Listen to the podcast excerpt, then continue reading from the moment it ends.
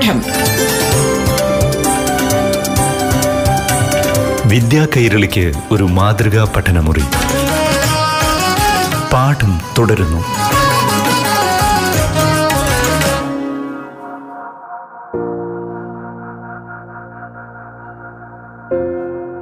ചരിത്ര രചനയുമായി ബന്ധപ്പെട്ട പാഠം ക്ലാസ് തുടരുകയാണ്.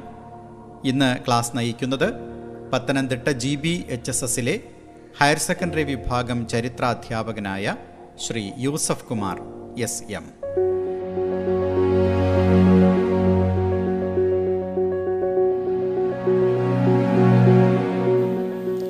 ഇനി ഏതൊരു രാഷ്ട്രത്തിനും ചരിത്രമുണ്ടെന്ന് പറയുന്ന പോലെ നമ്മളൊരു പ്രദേശത്തിന്റെ ചരിത്രം എഴുതുന്നു.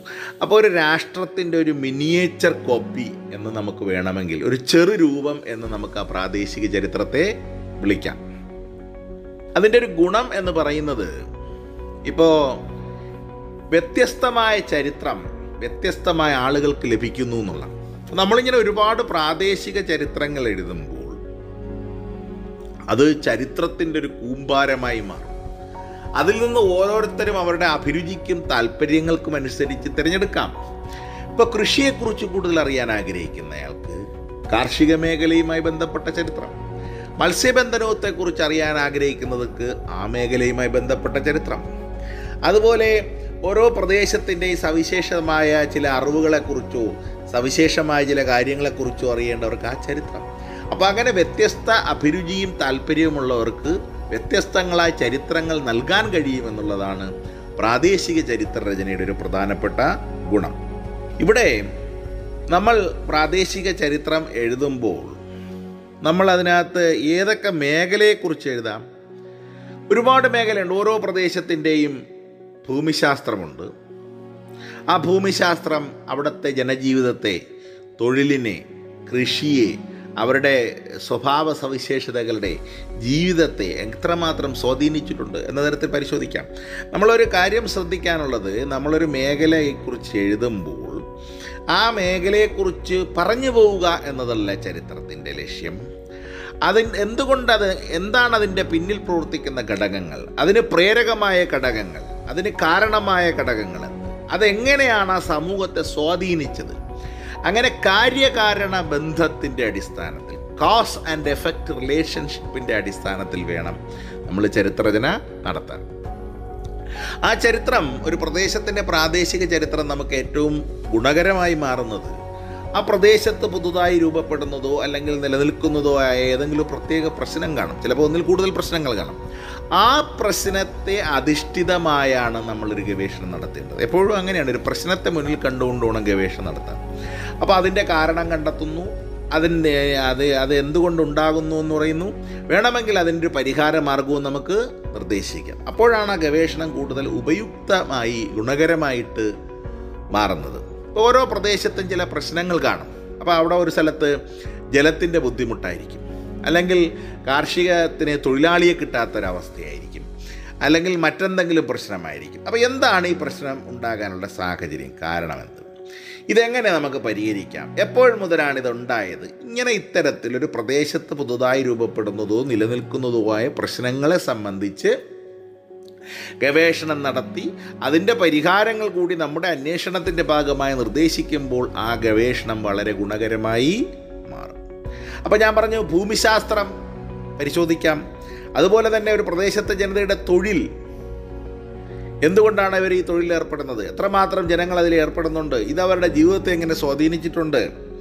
അതുപോലെ തന്നെ അവിടെ നിലനിൽക്കുന്ന ചില ഭൂബന്ധങ്ങൾ ഉണ്ടായിരിക്കും നേരത്തെ ഉള്ള ജന്മികുടിയാൻ വ്യവസ്ഥയും മറ്റും അതുപോലെ ഭൂമിയുടെ ഉടമസ്ഥാവകാശവും ആയിട്ട് ബന്ധപ്പെട്ട കാര്യങ്ങൾ കാണും. ചില സാമൂഹിക സമ്പ്രദായങ്ങൾ കാണും. ചില സ്ഥലങ്ങളിൽ ചില സമൂഹത്തിനിടയിൽ ചില വിഭാഗങ്ങളിടയിൽ ചില ജാതി മതക്കാരുടെയിൽ ചില പ്രത്യേക വ്യവസ്ഥകൾ കാണും. അതിനെക്കുറിച്ച് പഠിക്കാം. അതുപോലെ തന്നെ അവിടുത്തെ ജലവിഭവങ്ങൾ അല്ലേ? ഇത് വാട്ട് ജലസ്രോതസ്സുകൾ. ഏതൊക്കെയാണ് ജലസ്രോതസ്സുകൾ? അത് അവരെന്തുമാത്രം ആ സമൂഹത്തിന്റെ ജീവിതത്തെ സ്വാധീനിച്ചിട്ടുണ്ട്. അതുപോലെ തന്നെ പ്രത്യേകമായ ആചാരങ്ങളോ അനുഷ്ഠാനങ്ങളോ. ഇപ്പോൾ പത്തനംതിട്ട മേഖലയിൽ പടയണിയുണ്ട്. അതുപോലെ പാലക്കാട് പൂരമുണ്ട്. നമ്മുടെ കണ്ണൂർ പോയാൽ തെയ്യമുണ്ട്. ഇതൊക്കെ എങ്ങനെ രൂപപ്പെടുന്നു? ഇതവിടുത്തെ സാമൂഹിക ജീവിതത്തെയും അവിടുത്തെ ഒരു മതേതര ജീവിതത്തെയും രൂപപ്പെടുത്തുന്നതിൽ എങ്ങനെയാണ് സഹായിച്ചിട്ടുള്ളത്? ഇത്തരം കാര്യങ്ങൾ പരിശോധിക്കാം. അതുപോലെ വാണിജ്യവുമായി ബന്ധപ്പെട്ടുള്ള കാര്യങ്ങൾ. വാസ്തുവിദ്യാ രീതി. ഭക്ഷണ സമ്പ്രദായം വസ്ത്രം. അതുപോലെ തന്നെ അവിടുത്തെ ഊർജ സ്രോതസ്സുകൾ. ഇപ്പോൾ പ്രത്യേകമായിട്ടുള്ള അവിടുത്തെ മണലോ അല്ലെങ്കിൽ മറ്റെന്തെങ്കിലുമോ ജലോർജമോ അതൊക്കെ അവിടെ സഹായകരമായിട്ടുണ്ടോ? അതുപോലെ തന്നെ ചില പ്രദേശങ്ങളിൽ പ്രത്യേകമായ ചില അറിവുകൾ കാണും. അതൊരു തലമുറയുടെയോ ഒരു കുടുംബത്തിന്റെ കയ്യിലിരിക്കുകയാണ്. അത് കാലഹരണപ്പെട്ടു പോകാം. ഇപ്പോൾ ആറന്മുള കണ്ണാടി ആറന്മുള കണ്ണാടി നിങ്ങൾക്കറിയാം. അത് ഗ്ലാസ് അല്ല അത് ലോഹമാണ്. അപ്പോൾ അതെങ്ങനെയാണ് നിർമ്മിക്കുന്നത്? അതുപോലെ തന്നെ മന്ന മാന്നാർ പ്രദേശത്ത് നിലനിൽക്കുന്ന വെങ്കലപാത്രങ്ങളുടെ നിർമ്മാണം. അപ്പോൾ ഓരോ പ്രദേശത്തിന്റെയും സ്പെസിഫിക്കായ നോളജുകൾ അതുപോലെ തന്നെ ആറന്മുളയിൽ നിലനിൽക്കുന്ന വള്ളംകളി അല്ലെങ്കിൽ നമ്മുടെ പുന്നമടയിൽ നിലനിൽക്കുന്ന വള്ളംകളി അതവിടുത്തെ ജനജീവിതത്തെ എങ്ങനെയാണ് സ്വാധീനിച്ചിട്ടുള്ളത്? അവരിൽ മതമൈത്രി ഉണ്ടാക്കാൻ എങ്ങനെ സഹായിക്കുന്നു? അപ്പോൾ ഇത്തരത്തിലോരോ പ്രദേശത്തിന്റെയും കാര്യങ്ങൾ. അതുപോലെ തന്നെ അവിടുത്തെ വിദ്യാഭ്യാസ പുരോഗതി.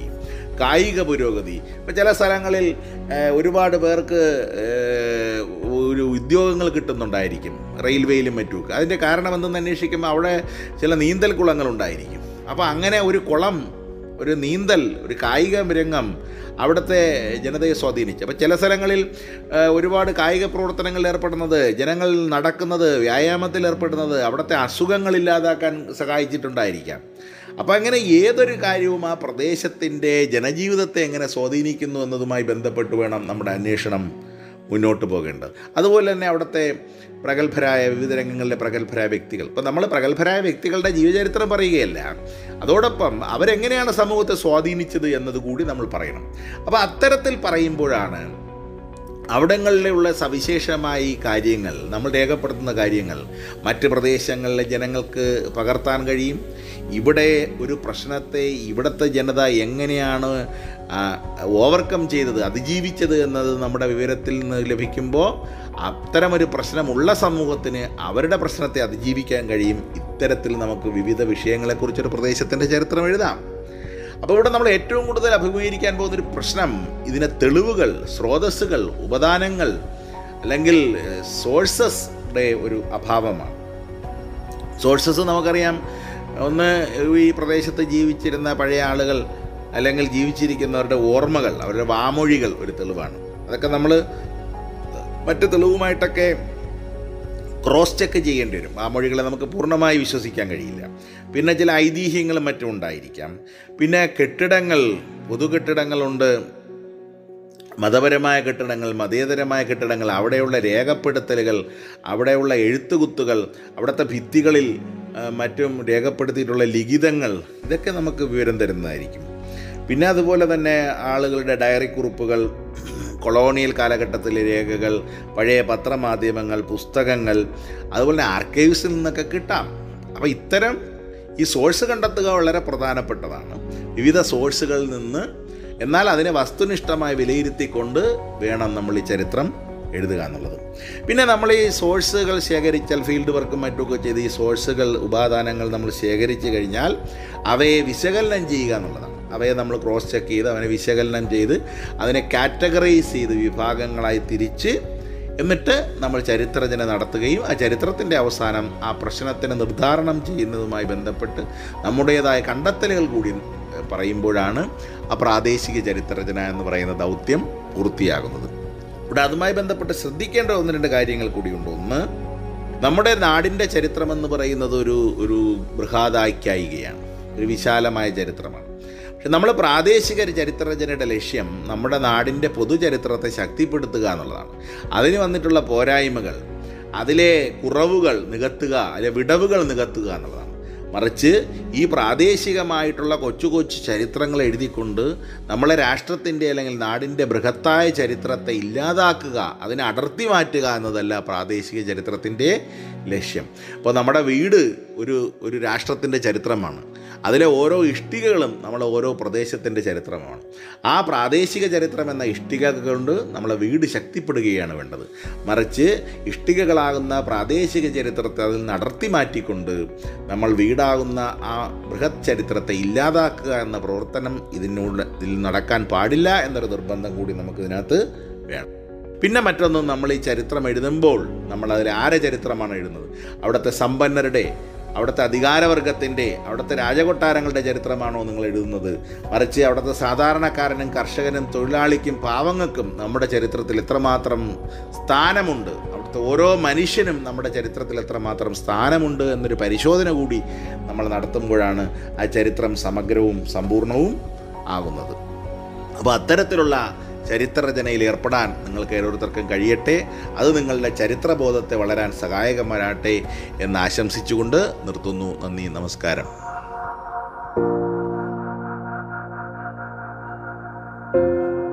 ഇന്നത്തെ പാഠം ക്ലാസ് കൂട്ടുകാർക്ക് ഏറെ പ്രയോജനപ്രദമായി എന്ന് കരുതട്ടെ.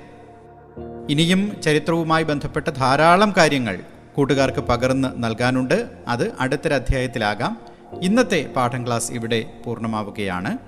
ഇന്ന് ക്ലാസ് നയിച്ചത് Pathanamthitta G B H S എസിലെ ഹയർ സെക്കൻഡറി വിഭാഗം ചരിത്ര അധ്യാപകനായ ശ്രീ യൂസഫ് കുമാർ എസ് എം. ഇന്ന് പാഠം ഇവിടെ പൂർണമാകുന്നു. നന്ദി നമസ്കാരം. പാഠം. വിദ്യാ കൈരളിക്ക് ഒരു മാതൃകാ പഠനമുറി. പാഠം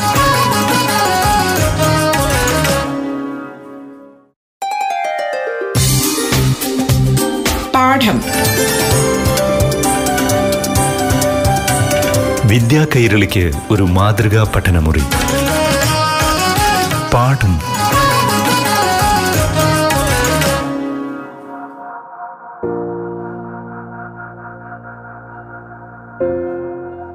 പ്രിയപ്പെട്ട കൂട്ടുകാരെ പാഠത്തിന്റെ പുതിയൊരു അധ്യായത്തിലേക്ക് എല്ലാ പ്രിയ കൂട്ടുകാർക്കും സ്വാഗതം. എന്തിനാണ് ചരിത്രം രചിക്കപ്പെടുന്നത്. മനുഷ്യജീവിതത്തിൽ ചരിത്രത്തിന്റെ പ്രാധാന്യം എന്താണ്? എങ്ങനെയാണ് ചരിത്രം രചിക്കപ്പെടുന്നത്? അല്ലെങ്കിൽ എങ്ങനെയാണ് ചരിത്രം രചിക്കേണ്ടത്? പ്രാദേശിക ചരിത്ര രചന എങ്ങനെയാണ് രൂപപ്പെടുത്തുന്നത്? ഇതേക്കുറിച്ചാണ് ഇന്നത്തെ പാഠം ക്ലാസ് ഇന്ന് കൂട്ടുകാർക്ക് ചരിത്രാവബോധം പകർന്നു നൽകുന്നതിനായി എത്തിയിരിക്കുന്നത് Pathanamthitta G B H S എസിലെ ഹയർ സെക്കൻഡറി വിഭാഗം ചരിത്രാധ്യാപകനായ ശ്രീ യൂസഫ് കുമാർ എസ് എം.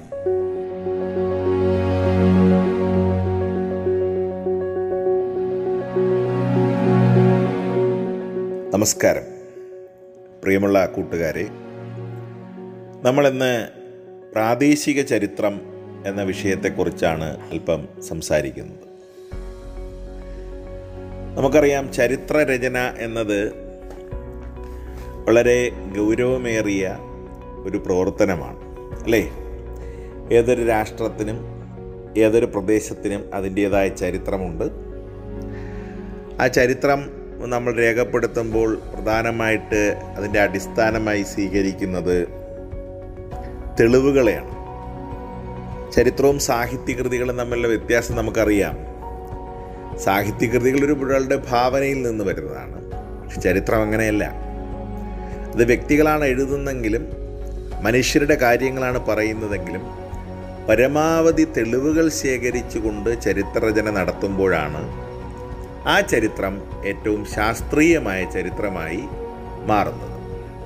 അപ്പോൾ ഒരു ചരിത്ര ഗ്രന്ഥം അല്ലെങ്കിൽ ഒരു ചരിത്ര ചരിത്രം എത്രമാത്രം തെളിവുകളുടെ അടിസ്ഥാനത്തിൽ എഴുതുന്നു അത്രമാത്രം അത് ശാസ്ത്രീയമാണെന്ന് പറയേണ്ടി നമുക്കറിയാം ഒരുപാട് പുല്ല് തിന്നിട്ടാണ് പശു അല്പം പാൽ ചുരത്തുന്നത്.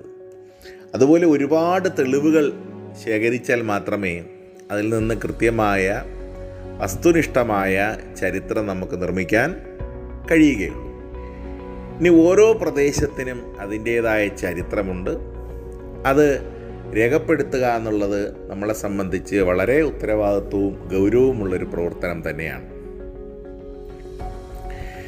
ഈ ചരിത്രം എന്തിന് അല്ലെങ്കിൽ ചരിത്ര ബോധം എന്താണ് എന്നൊക്കെയുള്ള ചർച്ചകൾ നമ്മുടെ നാട്ടിൽ നടക്കുന്നുണ്ട്. നിങ്ങൾ അത്തരം കാര്യങ്ങൾ ശ്രദ്ധിച്ചിട്ടുണ്ടായിരിക്കും ഒരു പക്ഷേ. എന്തിനാണ് നമ്മൾ ചരിത്രം എഴുതുന്നത്? അല്ലെങ്കിൽ നമ്മുടെ സമൂഹത്തിൽ മനുഷ്യർക്ക് ചരിത്ര ബോധം ഉണ്ടാകേണ്ടതിന്റെ ആവശ്യകത എന്താണ്?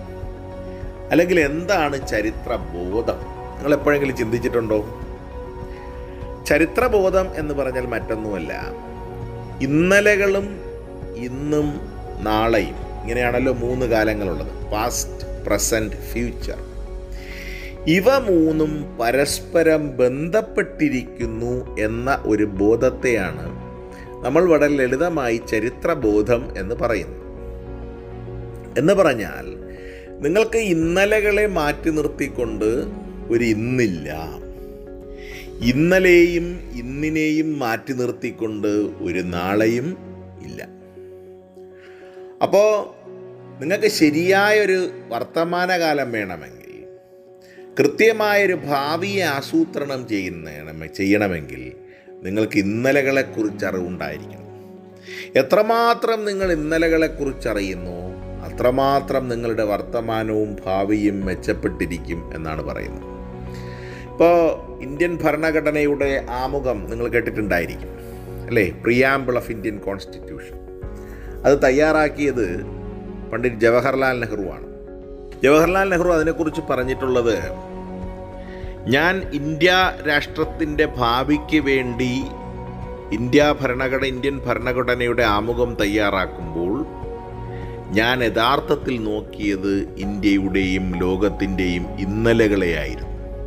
അപ്പോൾ നാളേക്കുള്ളൊരു ഭരണഘടനയെ തയ്യാറാക്കിയത് ഞാൻ ഇന്നലകളെ നോക്കിക്കൊണ്ടായിരുന്നു എന്നാണ് നെഹ്റു പറഞ്ഞത്. അദ്ദേഹത്തിന്റെ ചരിത്രബോധത്തെയാണ് കാണിക്കുന്നത്. അദ്ദേഹം പറയുന്നു ആയിരത്തി എഴുന്നൂറ്റി എൺപത്തൊൻപതിൽ ഫ്രാൻസിൽ ടെന്നീസ് കോർട്ടിലിരുന്ന് ഭരണഘടന രൂപീകരിച്ചവർ.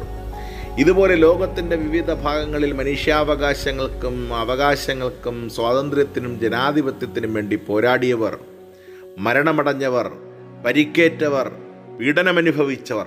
അവരുടെ ഓർമ്മകളാണ്. ആ ഇന്നലകളാണ് എനിക്ക് ഇന്ത്യൻ ഭരണഘടനയെ രൂപീകരിക്കാൻ ഊർജം നൽകിയത് എന്ന് പറയുന്നുണ്ട്. അപ്പോൾ അത്തരത്തിൽ നമ്മുടെ ഇന്നുകളെയും നാളുകളെയും രൂപപ്പെടുത്താൻ ഏറ്റവും സഹായകമായത് ഇന്നലകളാണ്. ഇന്നലകളിൽ നിന്ന് പാഠം പഠിച്ചില്ല എങ്കിൽ നിങ്ങൾക്കൊരു ഇന്നുമില്ല ഒരു നാളെയും ഇല്ല. നമ്മുടെ നാട്ടിൽ വളരെ സാധാരണക്കാരായ മനുഷ്യർ എത്രയോ ചരിത്ര ബോധത്തോടു കൂടി പ്രവർത്തിക്കുന്നത് നിങ്ങൾക്ക് കാണാം. ഒരു പ്രളയം വന്നു. അല്ലെങ്കിൽ ഒരു കൃഷിനാശമുണ്ടായി. ഒരു വരൾച്ചയുണ്ടായി. ഒരു കടൽക്ഷോഭമുണ്ടായി. ഒരു സുനാമി ഉണ്ടായി. അങ്ങനെ നമ്മുടെ ജീവിതത്തെ പ്രതികൂലമായി ബാധിക്കുന്ന കാര്യങ്ങളുണ്ടായാൽ അടുത്ത വർഷവും അതിന് സാധ്യതയുണ്ടാകും. അത്തരം ദുരന്തങ്ങൾ ആവർത്തിക്കാൻ.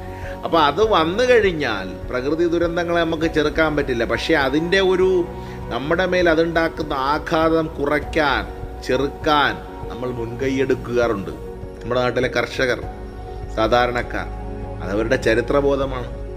കഴിഞ്ഞ കാലങ്ങളിലുണ്ടായ ദുരന്തം തെറ്റ് നമുക്ക് സംഭവിക്കരുത്. അതിനുവേണ്ടി നമ്മൾ മുൻകൂട്ടി തയ്യാറെടുക്കുകയാണ്. അതിനവർക്ക് പ്രേരണയായത് കഴിഞ്ഞ കാലഘട്ടത്തിലെ അനുഭവങ്ങളാണ്. അതാണ് ചരിത്രബോധം. അപ്പോൾ ഇന്നലകളിൽ നിന്ന് പാഠങ്ങൾ പഠിക്കുകയും ഇന്നലകളിലെ തെറ്റുകളെ തിരുത്തുകയും ഇന്നലകളുടെ ശരികളിൽ നിന്ന് കൂടുതൽ ഊർജം ഉൾക്കൊള്ളുകയും ചെയ്തുകൊണ്ട് നിങ്ങളൊരു നാളെ രൂപപ്പെടുത്താൻ തയ്യാറാകുമ്പോഴാണ് നിങ്ങൾക്ക് ചരിത്രബോധം ഉണ്ട് എന്ന് പറയുന്നത്. ഏതൊരു സമൂഹത്തിനും ഏതൊരു ജനതയ്ക്കും കൃത്യമായി ഉണ്ടായിരിക്കേണ്ട ഒരു കാര്യമാണ് ചരിത്രബോധം. അത്തരത്തിലുള്ളൊരു ചരിത്രബോധമുള്ളൊരു സമൂഹത്തെ നിങ്ങൾക്ക് ഒരിക്കലും തകർക്കാൻ കഴിയില്ല. അപ്പോൾ അത്തരത്തിൽ ചരിത്രബോധം വളരാനും വളർത്താനും നമ്മളെ സഹായിക്കുന്ന ഒന്നാണ് ഇതുപോലുള്ള പ്രാദേശിക ചരിത്ര രചനകൾ. അതിൽ നിങ്ങൾ ഓരോരുത്തരും പങ്കാളികളാവുകയും അതിന്റെ പ്രവർത്തനങ്ങളിൽ ഏർപ്പെടുകയും ചെയ്യുമ്പോൾ നമ്മൾ ചരിത്രത്തോട് താല്പര്യമുള്ളവർ ചരിത്രബോധമുള്ളവർ സമൂഹത്തോട് കടപ്പാടുള്ളവർ ആയി മാറും. അതിന്റെ ഒരു പ്രവർത്തനമാണ് അതിന്റെ ഭാഗമായി നമുക്ക് ഏറ്റെടുക്കാവുന്ന ഒരു പ്രവർത്തനമാണ് ഓരോ പ്രദേശത്തിന്റെയും പ്രാദേശിക ചരിത്ര രചനകൾ നടത്തുക എന്നുള്ളത്. പക്ഷെ ഇവിടെ നമ്മൾ ശ്രദ്ധിക്കേണ്ട ഒരു കാര്യം നമ്മളൊരു പ്രദേശത്തിന്റെ ചരിത്രരചന നടത്തുമ്പോൾ അത് വളരെ ഉത്തരവാദിത്തമുള്ളതും ഗൗരവകരവുമായൊരു പ്രവർത്തനമാണ്. നമ്മൾ നേരത്തെ പറഞ്ഞതുപോലെ കൃത്യമായ തെളിവുകളുടെ അടിസ്ഥാനത്തിൽ വസ്തുനിഷ്ഠമായി സത്യസന്ധമായി വേണം നമ്മളത് രേഖപ്പെടുത്താൻ. അത്തരത്തിൽ വളരെ ഗൗരവകരമായൊരു പ്രവർത്തനത്തെയാണ് നമ്മൾ ചരിത്രരചന എന്ന് പറയുന്നത്. പാഠം. വിദ്യാ കൈരളിക്ക് ഒരു മാതൃകാ പഠനമുറി. പാഠം ഒരിടവേളയ്ക്ക് ശേഷം തുടരും.